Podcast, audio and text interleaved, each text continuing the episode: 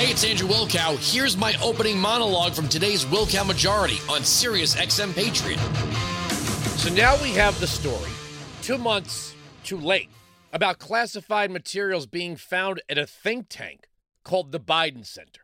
Now, the most shocking detail about this, the most shocking detail, is that there's a think tank called the Biden Center. it's like the Biden Center for kids who can't read too good but want to. A think tank, a think tank with the name Biden on. I mean, you can't make this stuff up. But now, now the media's like, well, it was only 10 documents. It was only 10. Why didn't we hear about this? Jim Jordan pointed out in an interview that this revelation came about a week before the midterm election. Why didn't we hear anything about this? Well, we I don't know why I'm even asking. We know the answer. But what we got in August during the FBI raid, I mean, I mean search. I mean search, the search, can't call it a raid. It's a search of Mar-a-Lago. The Washington Post speculated that Trump must have nuclear secrets. And these might even be for sale at some information black market. Oh my God! The country was coming down national security. We watched this, this Frank Figliuzzi, Figliuzzi, whatever the hell his name is, and some guy named Ken Dilanian. You know, they were jumping up and down on MSNBC and CNN. They were talking to Brennan. They were talking to Clapper. They were talking to Comey. Oh my God, this is it. The country's over. It's done. The Chinese have our launch codes. We haven't heard anything since then. Not much for nuclear weapons. Now you have one one brain dead dummy in the media after another. Well, he gave them back. They're not asking why he took them in the first place. Does the vice president have unilateral declassification authority? I don't believe so. Being second in line doesn't mean second in command. But they keep obstruction, obstruction. Remember Sandy Berger? Nobody talks about Sandy Berger. There are allegations that Obama took millions of documents or had them at least destroyed. But the media went, and see, this is the problem. They never say things like, let's wait for facts, let's wait for information, let's wait for an investigation to get underway. They take anonymous leaks, anonymous sources, and here's how the game works. It's a very it's a very easily mapped out game.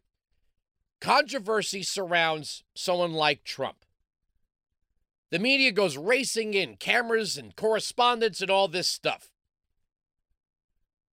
And then there's not a lot of information, but then come the anonymous leaks. And the New York Times writes about them, the Washington Post speculates about them. Then they get cribbed into neat little graphics that appear on CNN and MSNBC. Then they call in their so called experts, former FBI agents, former uh, U.S. attorneys, uh, former heads of national security agencies, and of course, Adam Schiff, Jamie Raskin, and Eric Swalwell. And then they, they then respond to the anonymous leak as if what they are responding to is the is evidence. And we forget that the origin of what we're watching on CNN or MSNBC is totally unproven. And then after three or four episodes of All In with Chris Hayes or Anderson Cooper 360 or the Rachel Maddow show or whatever it is, the continued reporting and the continued seating of guests and pundits and commentators, we leave behind the fact that what we are dealing with is not rooted in any truth. We don't even know who we don't we don't even know if there is an anonymous source. The fact that CNN or the Washington Post says they have an anonymous source, the fact that they're dealing with an anonymous source, there's no proof the anonymous source even exists. It could be somebody who heard something from somebody who heard something, who heard something. In other words, we don't know the credibility of the anonymous source. Remember, the New York Times ran op eds from allegedly inside the inner circle of Donald Trump that was completely anonymous. And it turned out to be some low level nobody who didn't really know anything. But it didn't matter. It made for good reading. Now, this is not a question of the freedom of speech. Dana Bash can report whatever she wants. The View could pretend to be full of smart people. It just it, it is what it is. But don't tell me these are these are don't pretend that these news agencies are any more credible than any other news agency when they are spending their time at glass tables with network logo coffee mugs, people seated around them, and a, and a, and a host like Jake Tapper, who's really trying to, you know, get to the bottom of this, and and Dana Bash, who's, you know, just Dana Bash or whatever the hell you say. Dana Bash went into a bar. and The bartender said, "Mrs. Horse, why the long face?" Uh, she said, "I'm not Dana Bash. I'm Melissa Farith, uh, Griffith Farith. What, Farah Griffith. What are you talking about?" Um, but anyway, but anyway, um, they seat these programs, and people absorb this, forgetting the fact that what they are discussing as the moment in the moment is not based in any reality or truth. I mean, right now in the lower third, it says source. Now, when someone, when they put up these little statistics for, you know, Democrat cat ladies to chew on on social media,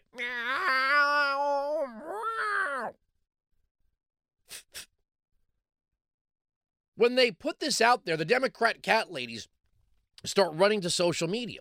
Well, it was 160 documents in Donald Trump and it was 10 in Joe Biden. Sandy Berger, I believe, destroyed three pages of documents, only three, from the National Archive. Now, what were those three documents, three pages related to? 9 11. There's a world of difference between potentially 160 documents that may have been legally declassified by the president himself, which he has that authority to do, that are not super ultra X Files lockbox secret, and 10 that may be. We don't know. We don't know what is in these 10 documents. So I'm not going to sit here and say that I know what's in it because that would be wrong. But, and we're all having a little bit of fun with this, right? Uh, conservative or right leaning uh, social media uh, celebrities, I guess you could say, and I don't mean that word celebrity in in a, a negative context. I'm a radio host. I do a television program. I'm not a social media. I'm not a guy who's made his name on social media. I don't pay to promote anything. I, I got my blue check, but you know I don't really stake my claim in the world as a social media person. But all the social media personalities on I, I mean personalities, not celebrity, celebrity person, whatever you want to say, influencer, they're all going back and finding old tweets and postings of left-leaning blue checks, Democrats, media folk, and saying this didn't age well. Because now, after going all see, this is what happens. They go all in. And on, on any controversy, it's the world's coming to an end. This is the worst thing in the world. New York Times headline World coming to an end, women and minorities affected most. That they go all in and say Donald Trump should go to jail. Nobody's above the law. Now they've got all sorts of nuance. There's all sorts of nuance that you, the petty peons, don't understand. Only these people with national security sources in Washington, D.C., could possibly understand this. And that's what they're doing now. And the question originally has to be it's not whether or not Joe Biden or, or Joe, people representing Joe Biden or working for Joe Biden or working on behalf of Joe Biden gave the documents back. Why were they taking the the original argument was that Donald Trump had no right to take them in the first place. The talk of obstruction is the ham sandwich stuff. It's the ham sandwich stuff. Joe Biden didn't go, oh, my bad. Here are the documents back. They had to be found. I believe when looking through archives related to the death of Beau Biden, they were found. Nobody's asking the question why were they there in the first place? And if you're going to say, well, it was just an accident, it's only 10 documents, but that's not what you said about Donald Trump. The fact that boxes were packed up by staffers, by people that Donald Trump may not have even known what was in some of these boxes, inter- intermixed with newspaper clip- clippings or a letter from Kim Jong Un or a letter to Kim Jong Un or you know an autograph autograph piece of sports memorabilia, whatever the hell it was mixed in, intermingled with. The media isn't addressing, the Democrats aren't addressing the original reason why those documents were being hidden in a way, hidden away in something called the Biden Center. If the crime is removing the documents, then the crime is removing the documents. Now Donald Trump is not the president anymore. Joe Biden is. And we learned something during the first impeachment of Donald Trump. We were told, and the media ran with this one. What is bribery, treason, high crimes, and misdemeanors? Whatever the hell Congress says it is. That was the phrase. It is whatever Congress says it is. We were also told that President Trump could be impeached and convicted in the Senate for conduct before he was president of the United States like some of these 30 year old uh, allegations that he might have grabbed this one or touched that one or looked at this one, uh, you know, cockeyed or something. Now we're going to be told that this was before he was president. And this was just an accident. Joe Biden. See, it's Donald Trump is bad because he's Donald Trump. He's a liar, don't you know? He's Orange Man bad. Whatever Donald Trump does is worse than anything that's ever been done in all of human history. Donald Trump is the worst. Donald Trump, in their minds, is the worst human being ever born in all of human creation. And if he is accused of something, it doesn't matter. How many times since 2015 we got him? 2016 we got him. 2017 we got him. 2018 we got him. 2019 we got him. 2020 we got him. 2021 we got him. 2022 we got him. The fact that they've never been able to actually produce evidence of a crime and convict this man is irrelevant. They just keep moving on to the next thing. Now it's the tax returns. Whatever it is, they just move on because he is the worst, the most god awful, terrible, no good human being ever born into humankind. They know he's bad. They just have to keep looking until they find the badness. They know he did it because he's Trump. Now, Biden can do no wrong. Biden has no sins in his past. Whatever sins he may have had have been washed away because he became president and Orange Man Bad is no longer president. Doesn't matter how you feel about how the 2020 election was conducted, Biden won it, according to their telling, and Biden's sins have all been forgiven. The fact that we are being decimated by inflation, we can't get the border under control, we keep writing these uh, multi billion dollar uh, uh, aid packages to Ukraine with no oversight. None of that matters. Biden replaced Trump. Biden is innocent on all accounts. The backpedaling. Oh, oh, is this a whataboutism? Oh, that's right. It's a, it's a whataboutism. There's no such thing as a whataboutism. There's no such thing. If you are providing equivalent circumstances for the purpose of providing context, there's no such thing as a whataboutism. But the media is going to move past this very quickly. They're going to put this story to bed very quickly.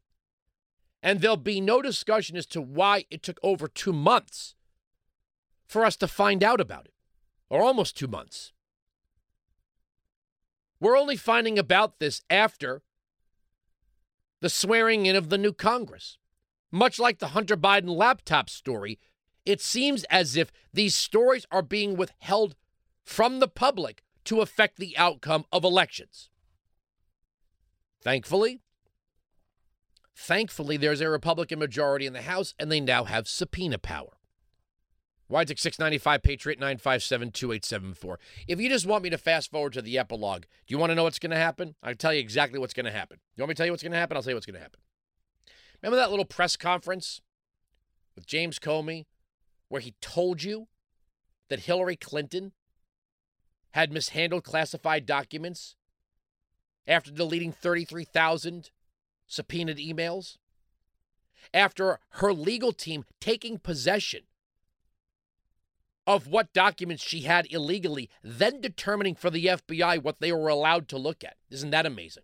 Donald Trump was never given that, that uh, privilege. Hillary Clinton never had executive privilege. Never had it.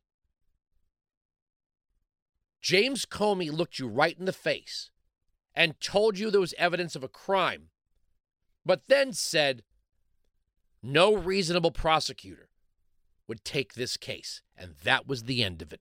Well, I bet you right now the U.S. attorney reviewing these documents is a quote unquote reasonable prosecutor. And this ain't going anywhere, at least not legally. Weinzig 695 Patriot 957 2874. We are right, they are wrong. That's the end of the story. The arguments on this radio program cannot be broken. Sirius XM Patriot. You can join me live on the Wilkow Majority Monday to Friday, noon to 3 East, 9 to noon West on Sirius XM Patriot Channel 125.